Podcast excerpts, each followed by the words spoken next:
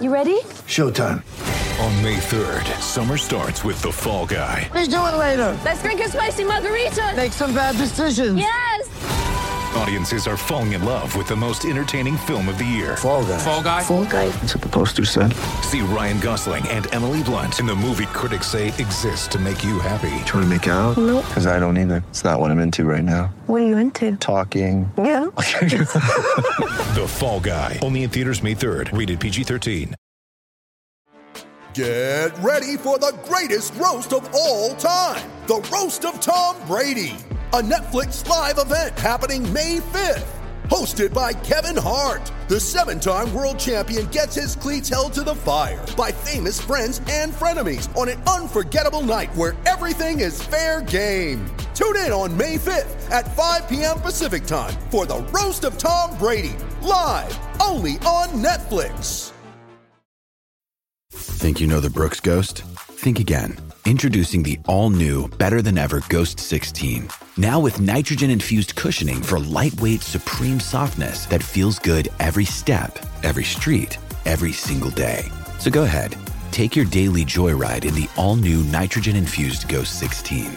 It'll turn your everyday miles into everyday endorphins. Let's run there. Head to brooksrunning.com to learn more.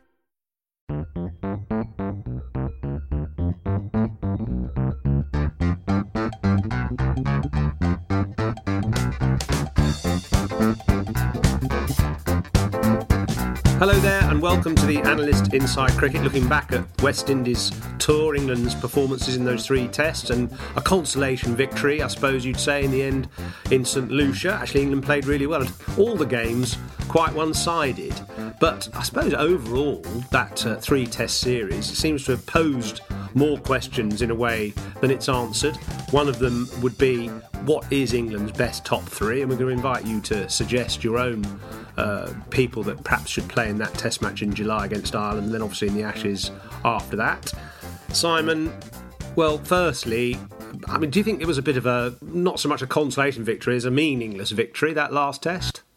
I don't think it was a meaningless victory because I think if England had lost 3 0, if you sort of look at it on the negative side, if England had lost 3 0, then that would have been you know, serious alarm bells. To go to the West Indies and be whitewashed or blackwashed, or whatever you want to call it, out there in the West Indies against a side that England expected to, to beat, to lose 3 0, I think would have been really seriously damaging for them. So I, I think it was an important victory. I think it, it, sort of seemed to lack a bit of that intensity. West Indies had won the series.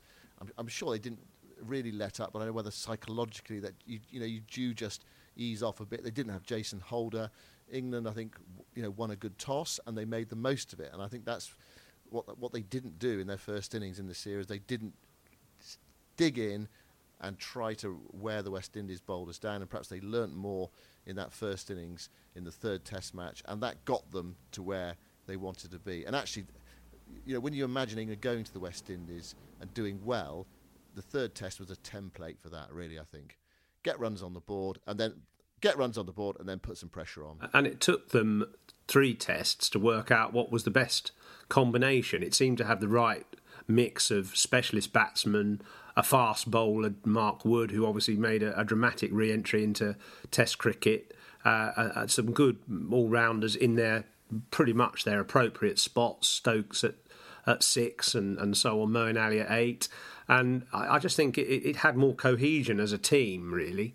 And they, uh, I mean, Root obviously getting his 100, so that's only one series now in his whole career. The first series he played at home, I think, where he's never made a 50.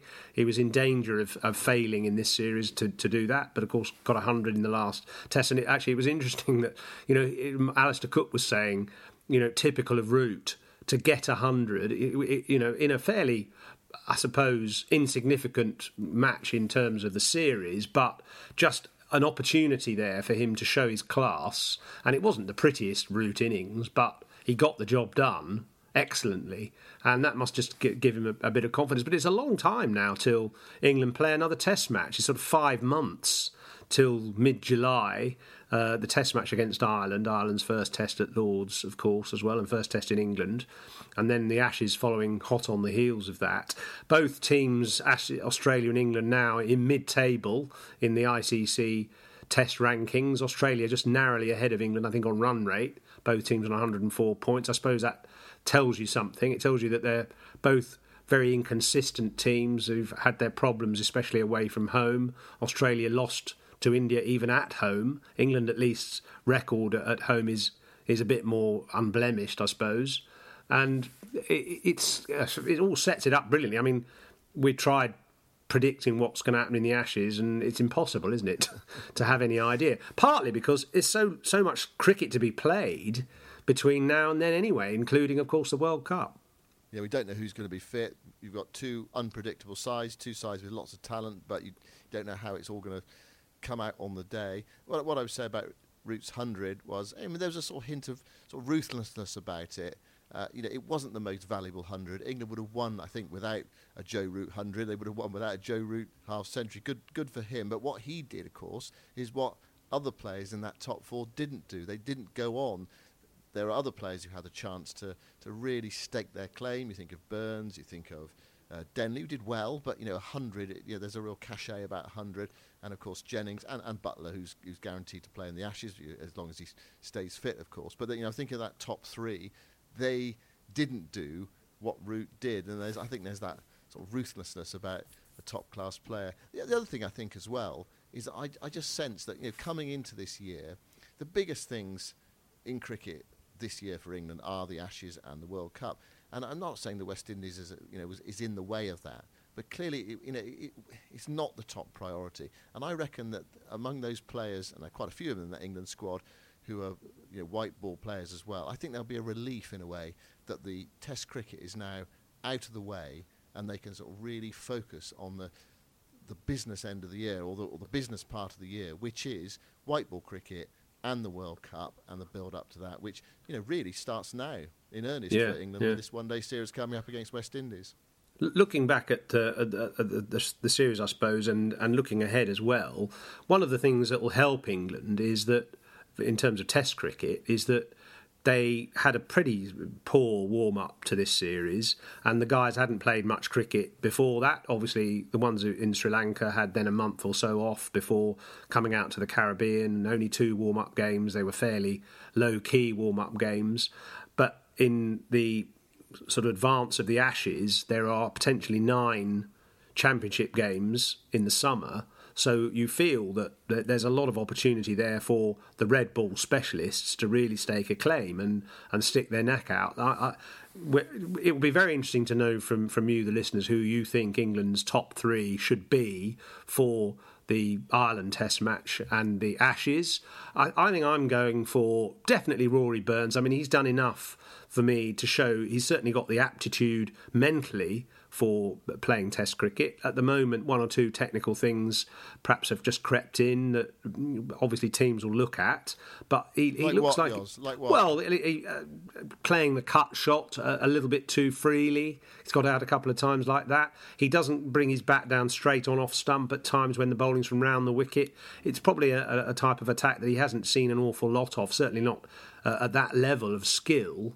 The, the, the, the kind of trend for bowling round the wicket to left-handers has become, you know, almost a sort of flood, really. And it's it's when you get really skillful operators doing it, it's it's a hard thing to combat. But at the moment, his bat comes down a bit crookedly when he's playing on off stump from bowlers around the wicket, and uh, you know he's got out a couple of times, clipping the ball in the air on the leg side. Of course, the classic dilemma for a batsman is that they a couple of times they get caught in the slips so they think, well, I better get over to off stump a bit more to counter the movement away, and then they end up overbalancing and clipping leg stump balls in, in the air on the leg side. So it's a, it's a constant examination of, of balance and so on for a batsman. Of the others, Jennings, I'm sorry, it's just a write off. I mean, I, I, lo- I, love the guy, but his batting, you know, I just if I was a bowler, I'd just want to bowl at him all day.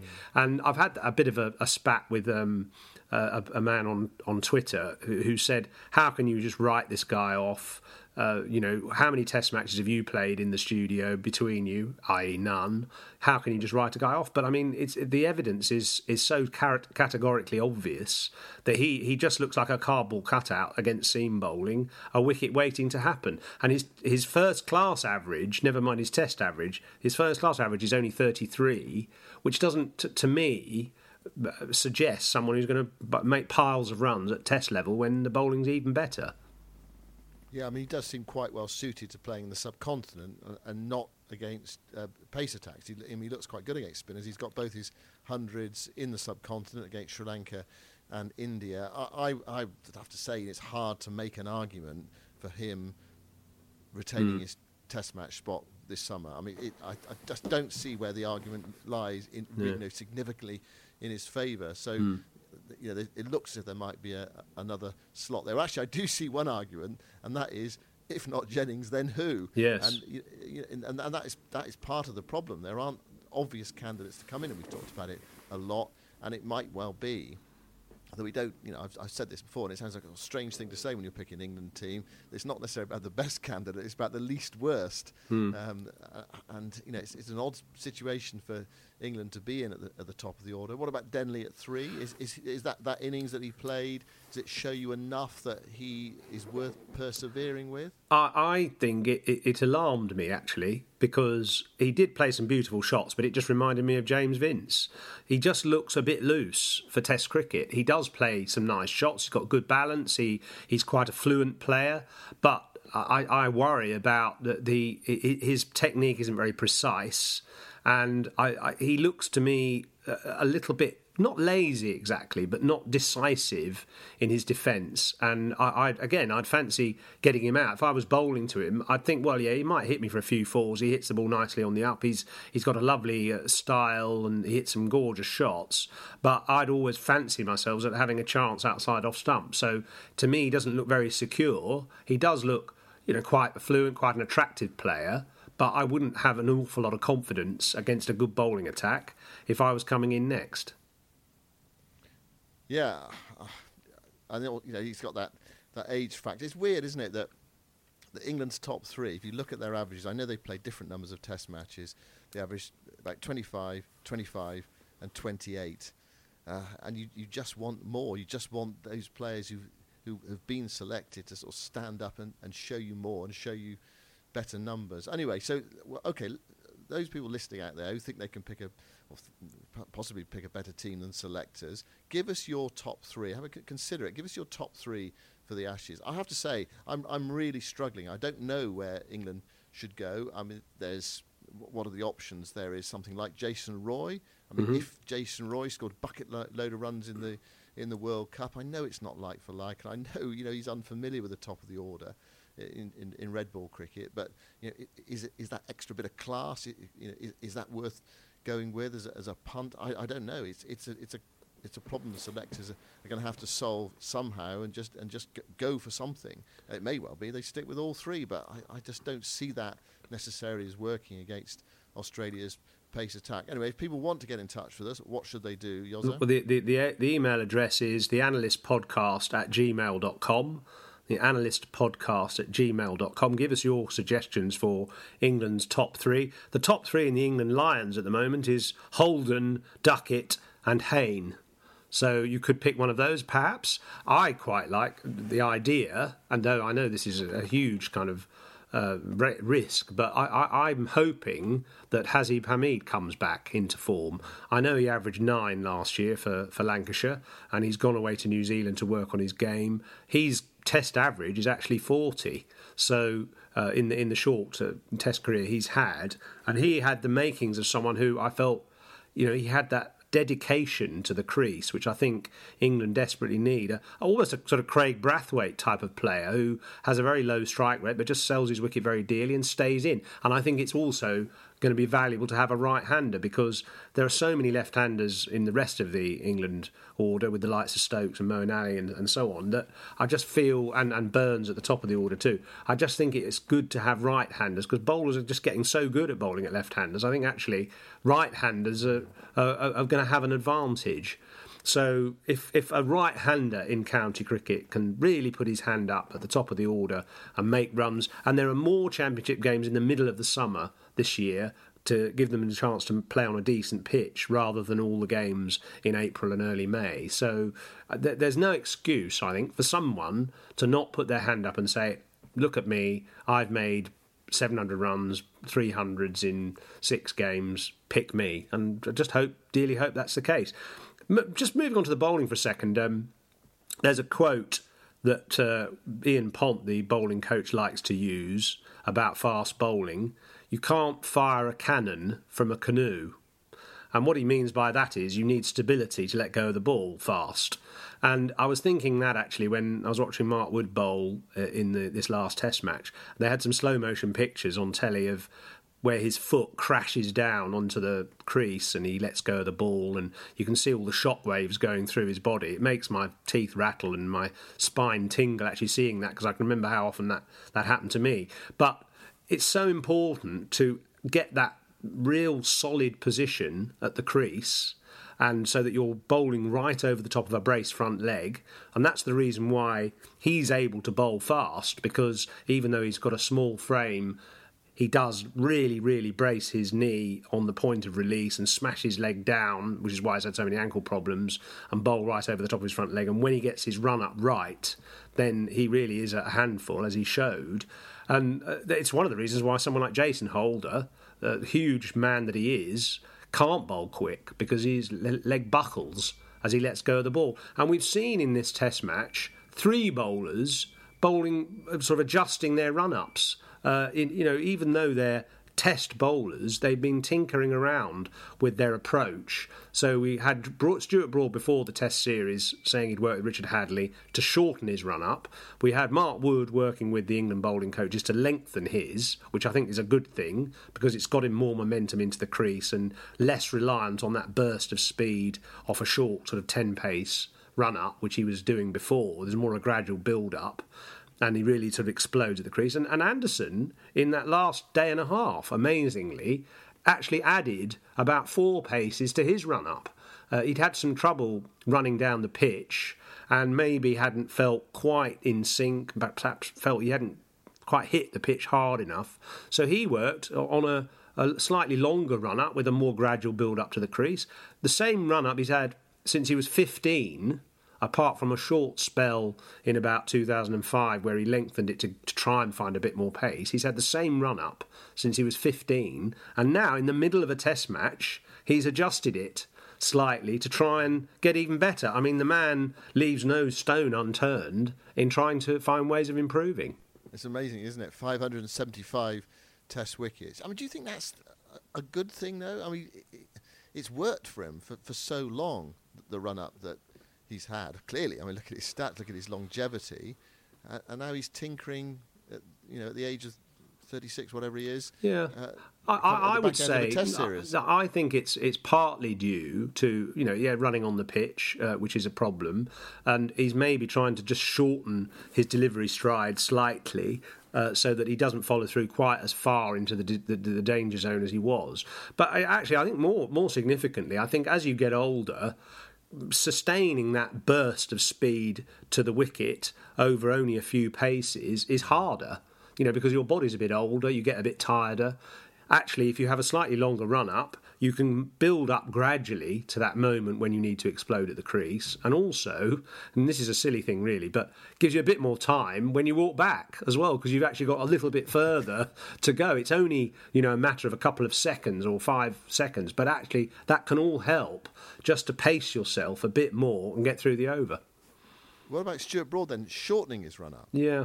Well, Stuart Broad shortening his run up that that's sometimes um, the key to getting over the top of your front leg, which he hasn't always done very well, uh, is to and what I mean by that is that your body is bolt upright as you let go of the ball, rather than leaning back a tiny bit in release.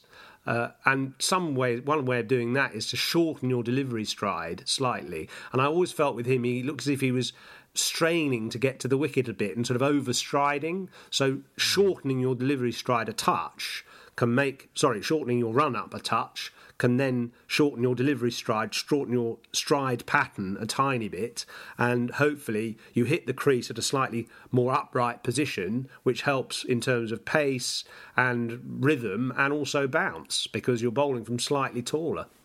So different things for different bowlers, really, different strokes for different Yeah. folks, really. Yeah. Um, Yeah. It would be remiss of us to uh, not touch on the West Indies and, and have a look Absolutely. at them. Uh, Jason Holder, their captain, didn't play in the Test match, the last Test match, saying our goal is to be world number one. Now, there's a World Test Championship coming up, and so there'll be points on offer for, for future Test series, not immediately, but for Test series after the World Cup. And England against Australia is the is the first one of those, first in the Test Championship.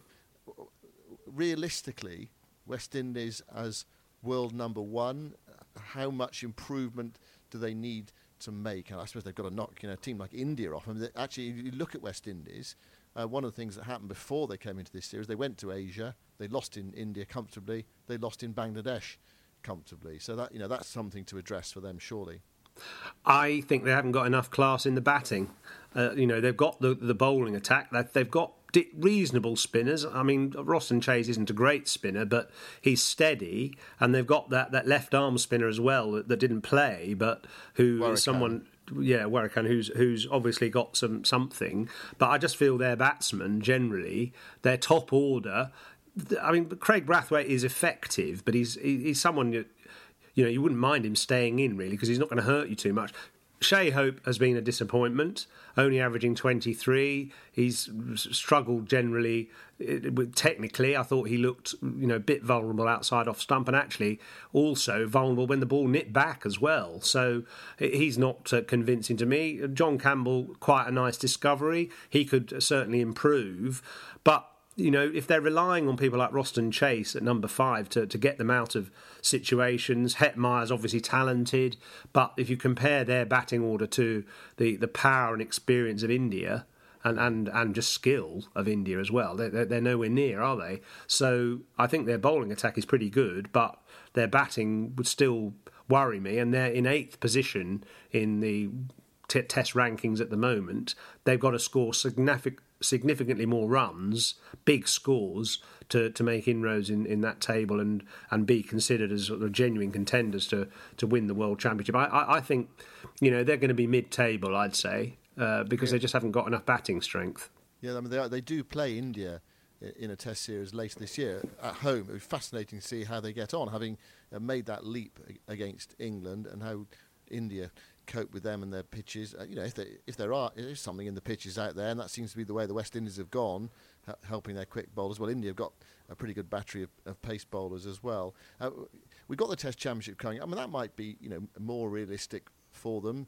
Uh, we've got the, the point system, 120 points for, for each series. It is quite complicated, and I think gradually as time goes on, uh, we'll, we'll get used to how this is going to operate. But basically, if you have a, a two-match series, if you win a game, you get 60 points, and if you have a three-match series, you win a game, you get 40 points, and if you play a four-match series, you win a game, you get 30 points, and a five-match series, you, you win a game, you get 24 points. I mean, that would have been good, I think, for the the game in St Lucia. If, if teams were competing for Test Championship points, and I, I think it's you know it, it's great actually to, to get rid of the, the dead rubber, and every Test match in the future will have something riding on it, and I think that that's going to be really good for the game. But it is a, it is a, an interesting one, which I think will uh, still will will have some ev- evolution because you you pointed out I think that if you win a, a three test series, say three 0 you get 120, 120 points. points. and if you win a five test series three two, you only get seventy two points because you're winning three matches at 24 points each. So, slightly sort of weird. You get different points numbers for the same test wins in different lengths of series. So, that might le- need looking at. But yes, certainly it focuses your attention more on. The, the so-called dead dead matches. It's, it's a great initiative, and uh, it, I think it'll help Test cricket eh, ultimately. And, and great, well done to the West Indies. And you know, we predicted a two-one uh, verdict, and we, we were right. Just the we just got the wrong team. Um, I mean, fantastic performance by by the West Indies. Great uh, encouragement to, to their cricket. The pitches I thought were much more interesting than they than we've seen in the Caribbean over the last few years. That will encourage more quick bowlers, the likes of Shannon Gabriel, and uh, there's some other people in the wings there that, that look quite exciting. Kemar Roach, a tremendous sort of second career he's having as a as a fast bowler, leading wicket taker in the series at 18 at just 13. Uh, I mean, you know, fantastic performance, and, and what a sort of great ambassador for the game as well. And uh, uh, despite that sort of silly uh, little verbal spat in on the last day with with Root and Gabriel, I thought the, the, series was played in great spirit too. Yeah, I mean, I would go a bit further than silly. It needs sorting out, and, it, and you know, there needs to be a sort of clear. Uh, definition of what is acceptable and what is not acceptable, and the charge against Shannon Gabriel should sort that out, and you know, whatever the eventual punishment is, it'll be clear to all players what they can and cannot say on the field. You should say, well, that should be clear already, but you know, there are certain areas that are just totally unacceptable. Well, certainly Joe Root got some credit generally for his reaction to what Gabriel said there, and hopefully it's not too much of a blot on an interesting series. England will come home with their tails between their legs, and their record in the Caribbean over the last 10 years or so is now played 10, won only two games, so they can reflect on where they went wrong and what, what to do next time they, they visit that part of the world. Uh, we now move on to the one day series, of course, starting on the 20th of February in Barbados. And uh, before that all starts, um, something completely different. The new Cricketer magazine is out, and just to sort of uh, perk you up in a way before the season, after that uh, disappointing performance by England, we've got four different covers for this month's issue, all of them featuring a beautiful ground in Britain, a club ground. Uh, and they are absolutely stunning pictures. We've got a big, sort of 12 page feature section about the the greatest grounds, the most beautiful grounds in Britain, just to, to uplift you all before the uh, the spring sort of finally arrives. Excellent. I played on some lovely club grounds. Valley of the Rocks down in in Devon. That's a lovely ground. I also remember playing in a ground in, in Wiltshire where you were only allowed to play on Sunday if at six o'clock everyone stopped and looked at the church when the church, uh, you know, when the clock struck six for, for six o'clock. That was the that was the stipulation, and the, the game just had to come to a standstill. and Everyone had to turn and, and look at the church, which was a fair enough compromise because it was a lovely ground to play on.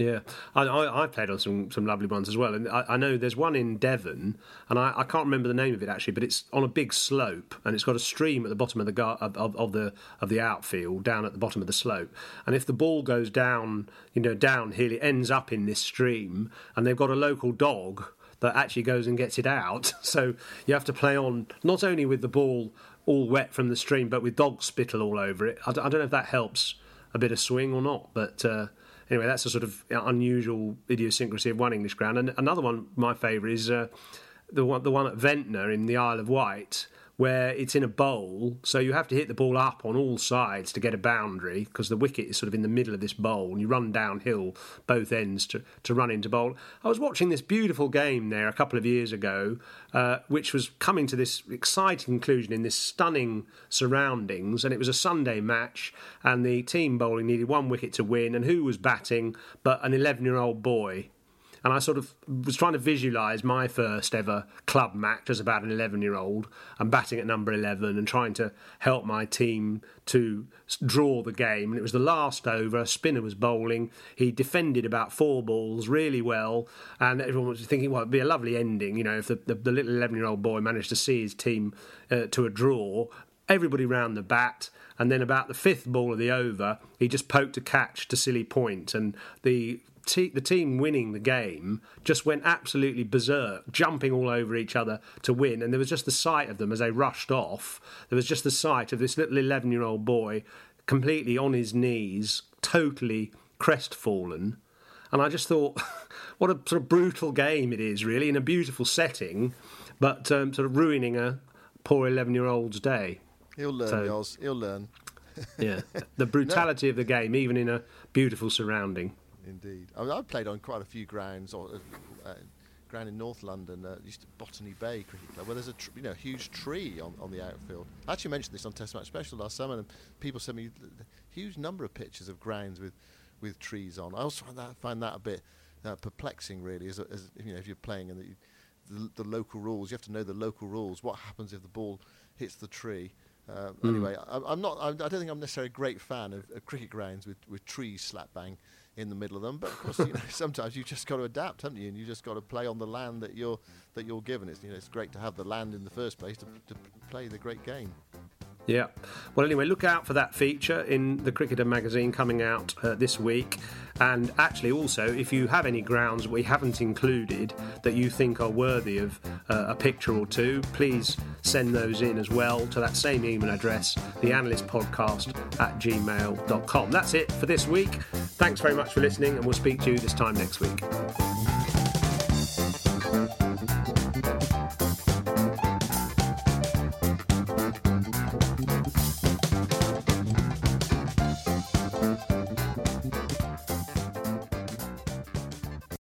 Sports Social Podcast Network. Hello, it is Ryan, and we could all use an extra bright spot in our day, couldn't we? Just to make up for things like sitting in traffic, doing the dishes, counting your steps, you know, all the mundane stuff. That is why I'm such a big fan of Chumba Casino. Chumba Casino has all your favorite social casino style games that you can play for free anytime, anywhere with daily bonuses. That should brighten your day a little. Actually, a lot. So sign up now at chumbacasino.com. That's chumbacasino.com. No purchase necessary. Group. Void were prohibited by law. See terms and conditions. 18 plus.